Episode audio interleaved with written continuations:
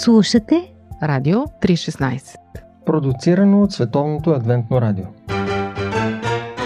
Живот! Джобен формат. Скъпи приятели, преди години направих това интервю, което днес ще ви представя с сопраното Мира Маринова и то беше по повод на нейното участие в великденските концерти на хор Гласът на надеждата с незабравимия Веско Василев. Един човек много рядка порода, за когото трябва да си спомняме и да говорим, но днес Мира е в центъра на вниманието и докато отново слушах интервюто, то ми се видя още по-интересно от така спомена, който имах. Може би защото живеем в едно време, в което живота ни се смени. Наистина има концерти, има театри, има отворени кинозали, но вече настроението не е също. Пък и нещата се отварят, затварят. И може би в това време на артистите е много тежко, защото те по друг начин преживяват този траур, тази несигурност за утрешния ден. И също така трябва да съхранят едно опорство, с което да запазят смисъла на това, което правят в своето изкуство. Така че наистина е интересно и с други очи и уши чувам този разговор. Толкова много въпроси прекипяват, че ми се иска да оговорим Мира Маринова за още едно интервю поне. Но сега чуйте нашия така безгрижен разговор за белкантото, за големите сцени и големият глас, а също и за избора, който те води към дисциплина, но без амбиция. За това как нищо не е на всяка цена и как трябва да помниш, че не можеш да имаш всичко. Изобщо много, много въпроси. Насладете се на интервюто.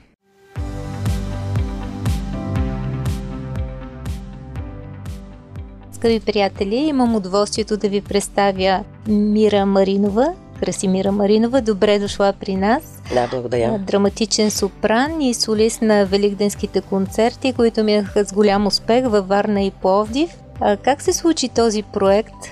Ти живееш в Италия да, и работиш в Италия, но съм... Швейцария и Италия. Този проект беше създаден преди 5-6 години, даже и повече, може би 7 години, в църквата в Лугано. Нашата идея е да, да запознаеме хората с изкуството, което доближава до, до фигурата Христос. Намираш ли разлика между изпълнения, които са от друг тип, като професионалист, ангажименти и да пееш за Божия прослава? А, значи, разлика има, но и няма. Разликата е съсредоточаваш се повече да дадеш е, любов.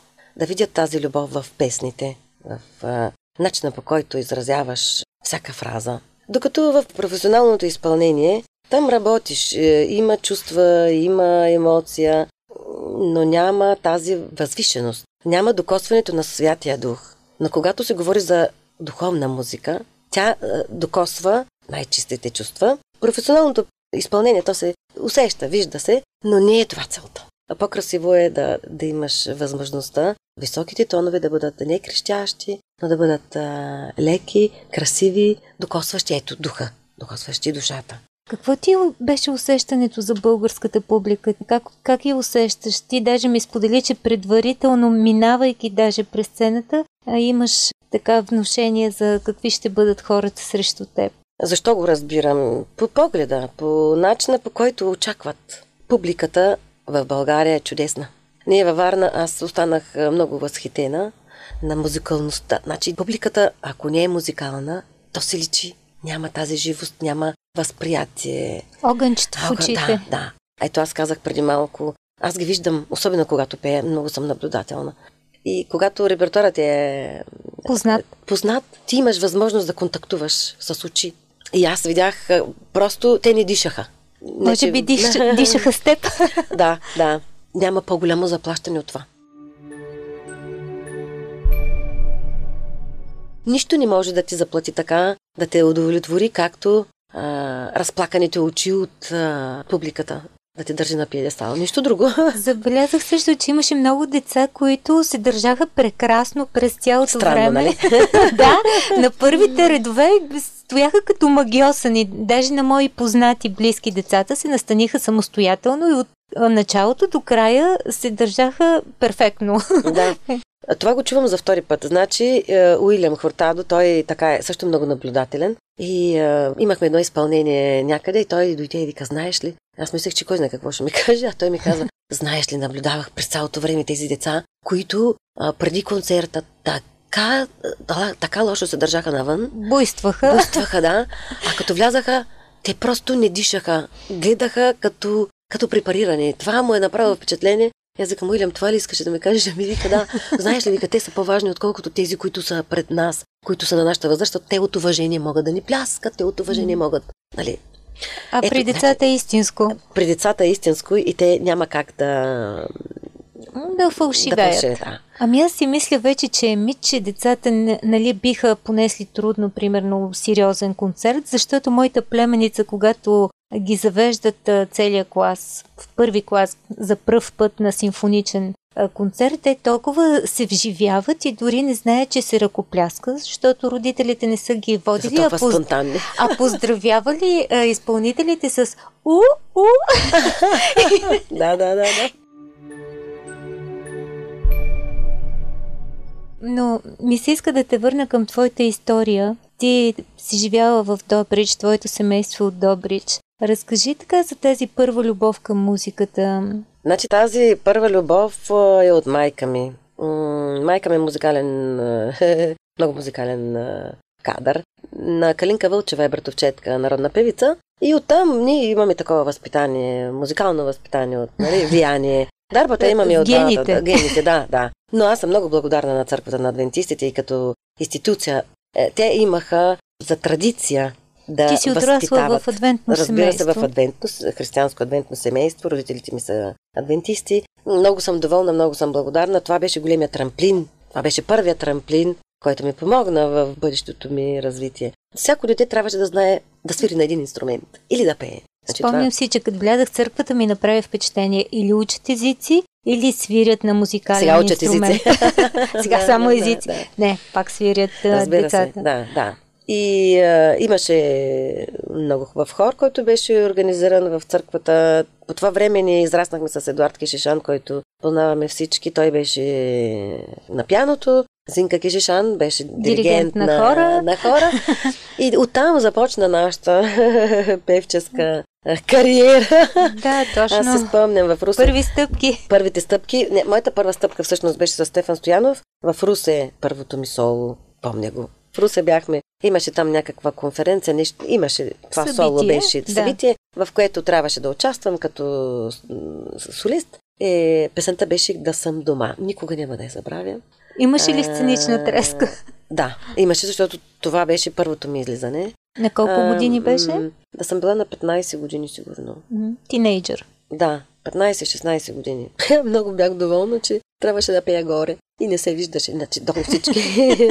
не, Никой не, виждах, да. не те виждаше или ти никого не Аз не, виждаш? а, те, те не ме виждаха и аз не ги виждах. Не, аз ги виждах, те не ме виждаха, защото беше на балкона отгоре. И това малко ми помогна, за да... това е Преодолееш за първи път. Да, да. Благодаря на Бога, то, това се учи, между другото. Това беше пър- първото ми изпълнение. Аз един ден а, на време мисля да, да я направя тази песен по по-друг начин, но да я направя, така, да, да се върна... Носталгия. Носталгия, да. А после, как реши да заминеш за Италия? Май доста млада си го направила това. Значи, моята мечта беше да пея. Една част от музикалното ми образование беше в България, след това аз веднага излязох. Още като отворих а, вратите и... И ти се втурна. А, да, да. Не беше лесно, защото там а, летвата е много по-висока. И се Може да стичат талант. таланти от всякъде. Да, от всякъде. Значи в, в Италия а, има много таланти, има много вокални изпълнители, които може да не стигнат до висота, но са върховни. И много е трудно да, да пробиеш. Но аз не съм имала намерение да, да ставам звезда. 1% е таланта и 99% е труда. Къртовски труд. Исках да те питам за таланта и начина на употреба. М. Всъщност, достатъчно ли е това? Има Не. много талантливи хора. Има много хора, които имат таланти, може би е, много по-добри от мен и от много други, които са направили нещо, обаче не го усъвършенстват. Значи любовта към музиката е дисциплина. Това е автодисциплина. Аз мисля, че във всичко е така, но трябва да имаш, айде да употребим думата страст. Трябва да имаш м- тази страст и много жертви. Много жертви от време, нерви, а, разочарования. Да можеш да понасяш. Да, да. Да понасяш, когато Нещата не става. не вървят. Когато не става, да. Няма да забравя, той, маестрото ми е и Уилям Хортадо, с когото след това започнахме да работиме, след като ме усъвършенства. Значи, това е много важно, искам да го отбележа. Емоцията е много важна, но тя трябва да бъде контролирана. Тя трябва да има юзди. Овладяна. Много, да. Защото тя, тя прави много, идваме на ум само на италиански, брути скерци, значи лоши шеги. Хубаво е да, да, да си професионален и да, и да влагаш чувства, но ако не умееш да овладееш това чувство, той ти променя гласа, интонацията и всичко останало. И всичко отива Се срива. на някъде. Значи да плачеш, да виждат сълзи, обаче да не докоснеш гласните страни, защото докоснеш ли с, с емоция, те вибрират по друг начин. Това е автоконтрол и той винаги ми казваш. Ти си много чувствителна, с този драматичен сопран, искаш да разплакваш цялата публика, обаче първо ще се научиш да го владееш. Трудно ли го научи това? Има Не. ли психология в него? има, има. Е, Има. кажи тайната. Тайната е, е в момента да мислиш само за тактовете, за нотите, за партитурата. Значи всеки вокален изпълнител трябва да има навици да си представя излизането на този въздух, от който зависи гласната струна. Как ще бъде докосната, как ще излезе финалния продукт. Фразата не, просто музикалния тон как ще излезе. Това белканто. Това се учи. Това се учи с години, само упражнения. Няма да ви кажа каква, каква мъка е да не пееш и само упражнения да правиш. Всеки ден ли правиш упражнения? Да, зависи от а, капацитета на гласа. Значи, гласът е орган, който се изхабява. Значи, белкантото, за това е белканто, да е красиво Пеене. пеенето, но и да запазва гласа за повече време. Мгм. Нали, това се отнася за, за големите сцени, за големите опери, които са по 4-5 часа. И там, ако не знаеш белканто, ако не практикуваш белканто, ти просто няма как. Нямаш По основа, средата, нямаш може би, вече ще Да, издъхнеш. да. Няма и по средата. То просто няма как да стигнеш до никъде. Специализираш се и си мислиш, че си научил. И Уилям винаги ми каза, да, да, научихме, но нищо не знаем. Какво да кажем за дискусии по Радио 316? Така като те слушам, добивам впечатлението, че музиката те изгражда и като човек, Да, като характер. важно. Да. Трябва да го подчиниш на много неща. Например, на белканто трябва да подчиниш, трябва да, да имаш юзди, с които да подчиниш волята ти да, да извикаш, защото имаш голям глас. Има хора, които имат огромни гласове, които не могат да направят никаква кариера, защото имат огромни гласове и защото не са научили техниката на белканто и не могат да контролират този експлозив. Големия глас. Той е придобивка само ако имаш техника. Ако нямаш техника, той си остава там, неизползван, защото той най-трудно излиза. Той трябва да има пълна техника, защото има много професори, но са малко тези, които, а, които могат да ти предадат Да обработят гласа. белканто. Този голям глас става чудо. Не ви е лесен живота. От страни изглежда по-бляскаво. Сцената, красивите рокли, но беше много стилно и впечатляващо, обаче виждам, че зад всичко това стоят Много много, други неща. Наистина е тежко. Да завършим с това, че твоя път е преплетен с пътя на вярата. Гладък ли беше този път? Безпроблемна ли беше връзката ти с Бога? Не. На 33 години, значи, на 33 години аз трябваше да избирам, защото на 33 години се кръстих официално. Аз съм израснала в адвентен дом, но по-късно реших да направя завет с Бога.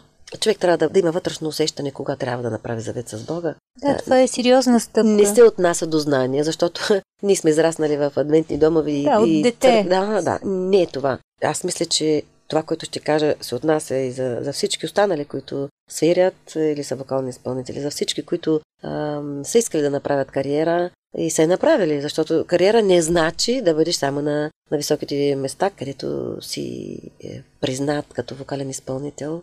Понякога и в многото случаи е, трябва да избираме на кого да служим. Не можеш да имаш всичко на този свят. Имаше ли драма при теб в този избор? Значи нямаше драма, е, ще кажа защо. Защото аз имах е, възможността, много нескромно ще го кажа, имах възможността да опитам от светското, това, което блазни, но виждах как една празнота оставаше в сърцето. Доволна съм, че изчаках този завет с Бога по-късно, за да мога да... Да прикипят да, нещата. Да, да, да можеш да почувстваш какво губиш и дали си струва да го загубиш. Нали, не можеш да имаш всичко на този свят.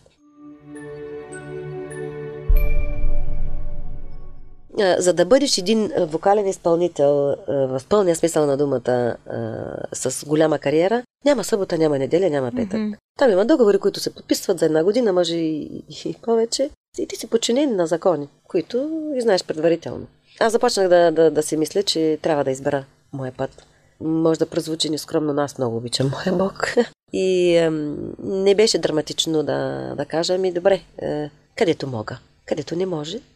Човек трябва да, да се откаже от нещо. Не можеш да, да имаш всичко.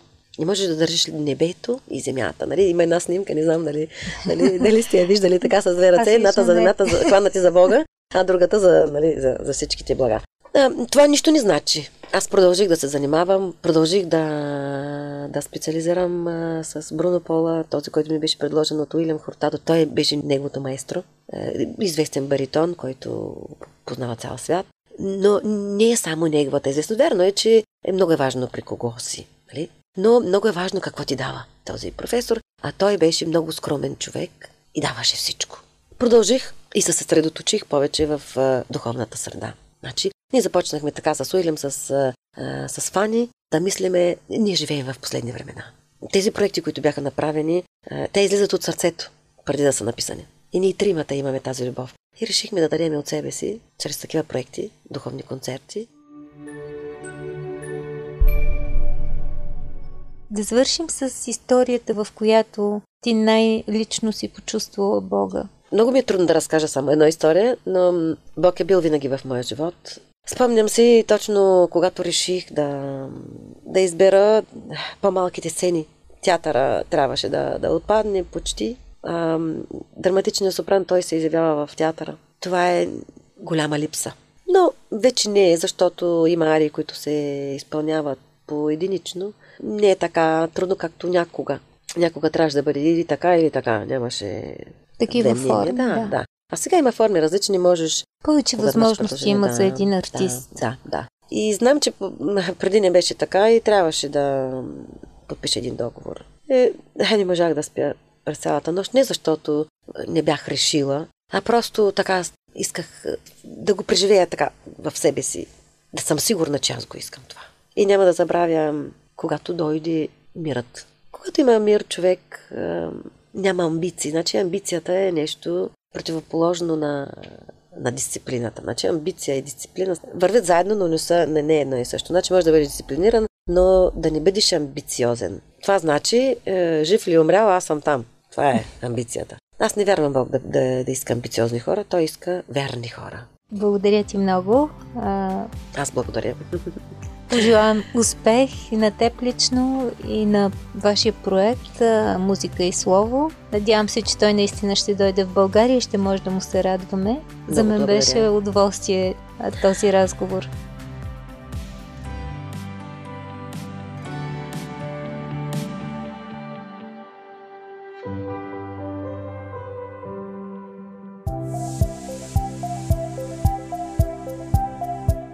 Слушате Радио 316. Продуцирано от Световното адвентно радио. Сайт 3-16.bg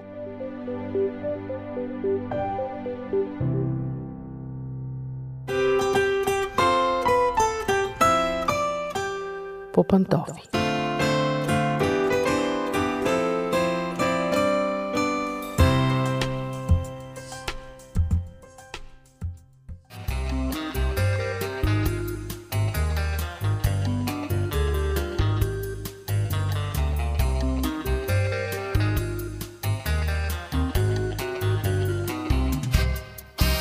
Здравейте, уважаеми слушатели! Аз съм Мира. Започва семейното ни предаване по пантофи. Днес съм решила да си говорим за хранене. И то за храненето на децата. Въобще здравословното хранене през последните десетина години е нещо повече от мода. Бих казала една хубава мода, която приветствам с цялото си сърце. Днес ние сме много по-просветени, много по-знаещи по въпросите за това кое е здравословно, кое не, как да съчетаваме храните си, какъв е техния състав, как да поддържаме добър двигателен режим в съответствие с храненето и така нататък. Интернет е препълнен с информация по този въпрос. Можете дори сами да си станете свои собствени хранителни инструктори, като четете достатъчно и там където трябва. Но иска ми се да бъдем по-конкретни, когато говорим за храненето на децата. Всеки родител иска детето му да се храни добре, да е здраво. Знаете, че когато се роди бебе и когато започне да яде други неща, освен кърма, се започва едно купуване на биоплодове, на биозеленчуци. Искаме най-хубавото, най-качественото за детето си. А в същото време, като се обърнем около нас и като погледнем каква е картинката в училищата, ни хваща страх от хранителните навици на децата от начина по който изглеждат те дори, затластяването е вече масов проблем. Ако някога в един клас от 20-30 деца имаше едно дебеличко дете, сега може би половината са с наднормено тегло. Децата в междучасията нагъват круасани, чипсове, всякакви видове снаксове, пият безалкохолни напитки от всякакъв вид, пълни с захар, разбира се, и това им се отразява на външния вид. Затова ние се притесняваме, искаме да променим навиците им, да ги научим на хубави неща и какво правим. Много често повтаряме, колкото и да е неприятно и парадоксално, грешките на своите родители. Самите ние нямаме много добри хранителни навици понякога. Имаме неща, с които не можем да се преборим и понякога тези навици са заложени още в детството ни. Без да искаме, без дори да осъзнаваме, че те са грешни, ние ги прехвърляме и върху децата си. Ще ви дам няколко примера. Например, всеки от вас е чувал от родителите си да казва стига си ял между яденетата, никакви междинни закуски ще си развалиш апетита. Само, че днес специалистите по хранене казват, че това не е най-правилният съвет, че когато човек е много гладен, когато седне да еде, поглъща повече отколкото му трябва, нахвърля се на храната и те казват по-добре между храненията да има нещо леко, малко, здравословно, за да може, когато човек седне за основно хранене, да не е прекалено гладен. Затова Днес специалистите казват, хубаво е да имате едно междинно хранене, сутрин и едно след обед, но разбира се с малко калории, да е нещо като ядки, кисело мляко, плодове, зеленчуци или нещо подобно. Тоест, ако вие имате такъв навик, да избягвате храненето между хранения, не е най-добрия и не приучвайте детето си към него, защото ако той да е само три пъти на ден, е напълно възможно да се нахвърля на яденето. Ето още един съвет, който сме чували всички, това съм абсолютно сигурна. Изяж всичко, което е в чинията ти, да не остава нищо. Не знам кой е измислил този съвет, може би той е формиран в гладните години в миналото, когато да се хвърля храна е било грехота. Аз лично съм го чувала от баба си. Тя казваше, грехота е да се хвърля храна, знаеш ли колко деца гладуват по света. Страхът от глада, страхът, че може да няма храна, че може да остане човек гладен е много дълбоко закодиран в нас. Дори ние самите да не сме гладували, класическия смисъл на думата, нашите родители, баби и дядовци са гладували, те са преживели войни и може би тогава, не знам, се е формирал този съвет, но изяж си всичко е свещен съвет. Може би вие несъзнателно го отправяте към децата си, но да знаете, че това не е добър съвет. Защото тялото подава сигнал, кога се е наситило. И ако вие на сила го натъпчете с още храна, няма да постигнете нищо, освен разширен стомах, последствие затластяване. А това никой не го иска за децата си. Да, неприятно е, когато в чинията на детето остане една хапка или две хапки, не ви се иска да ги хвърляте, вие самите сте се нахранили и не искате да се тъпчете, чудите се какво да ги правите, неприятно ви е да ги изхвърлите. Уверявам ви, по-лесно ще разрешите този проблем, отколкото проблема един ден с едно дете с наднормено тегло. Пестеливи на думи, богати на смисъл, историите в библейски нюсвит. Предаване на Радио 316. Вие слушате Радио 316. Продуцирано от Световното адвентно радио.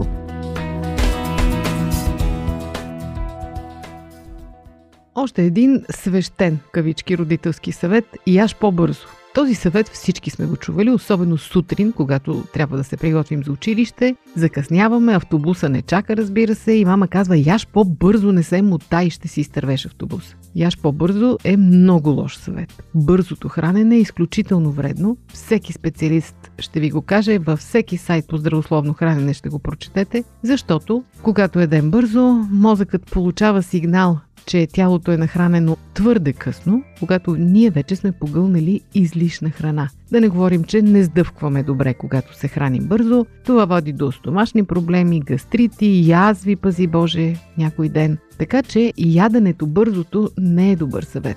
Да, децата понякога се мутаят, гледат си телефона, разсейват се и не се хранят достатъчно бързо и наистина закъсняват за училище или за детска градина. Измислете начин да се справите с този проблем. Дали ще вдигнете детето малко по-рано, дали ще измислите закуска, която не изисква много време, дали ще го храните по пътя в колата, но не карайте детето да бърза. Ще му създадете ужасно вреден навик, от който то може би няма да се отърве цял живот. И още една грешка, която със сигурност вашите родители са допускали с вас и може би вие допускате за своите деца е да давате десерт като награда. Когато детето си изяде спанака, който не обича, или броколите, или зеления фасул, ние казваме браво, изяде си всичко, сега ще има десерт. Така детето възприема, че хубавите неща са вредни, а полезните се ядат по задължение. Това не е добре, защото разделяте в съзнанието му по много грозен начин десерта като нещо добро, нещо, което се заслужава и награда. Знаете ли колко хора са запазили този навик в зрелите си години? Може би дори вие сте едни от тях – като свършите някаква хубава работа, като минете през стресиращ период, като приключите сложна задача, казвате си, ох, сега ще се наградя с една тортичка. Да, тази тортичка знаете къде се залепва и знаете колко трудно се сваля после, знаете и какви проблеми други може да ни донесе, но десертите не са награда, те са част от храненето. Просто внимавайте, когато ги поднасяте на децата, с какъв мотив ги поднасяте и с какво послание. Разбира се, сега като говорим по тези въпроси, сигурна съм, че се сещате и за други вредни навици, които сте освоили от родителите си и предавате несъзнателно на своите деца. Не дайте да го правите. Помислете докато е време, за да не се борят те с тези навици, така както вие се борите днес. Пожелавам ви успех, защото наистина всички искаме да имаме здрави и щастливи деца. Това беше от мен за днес. Дочуване до следващия път.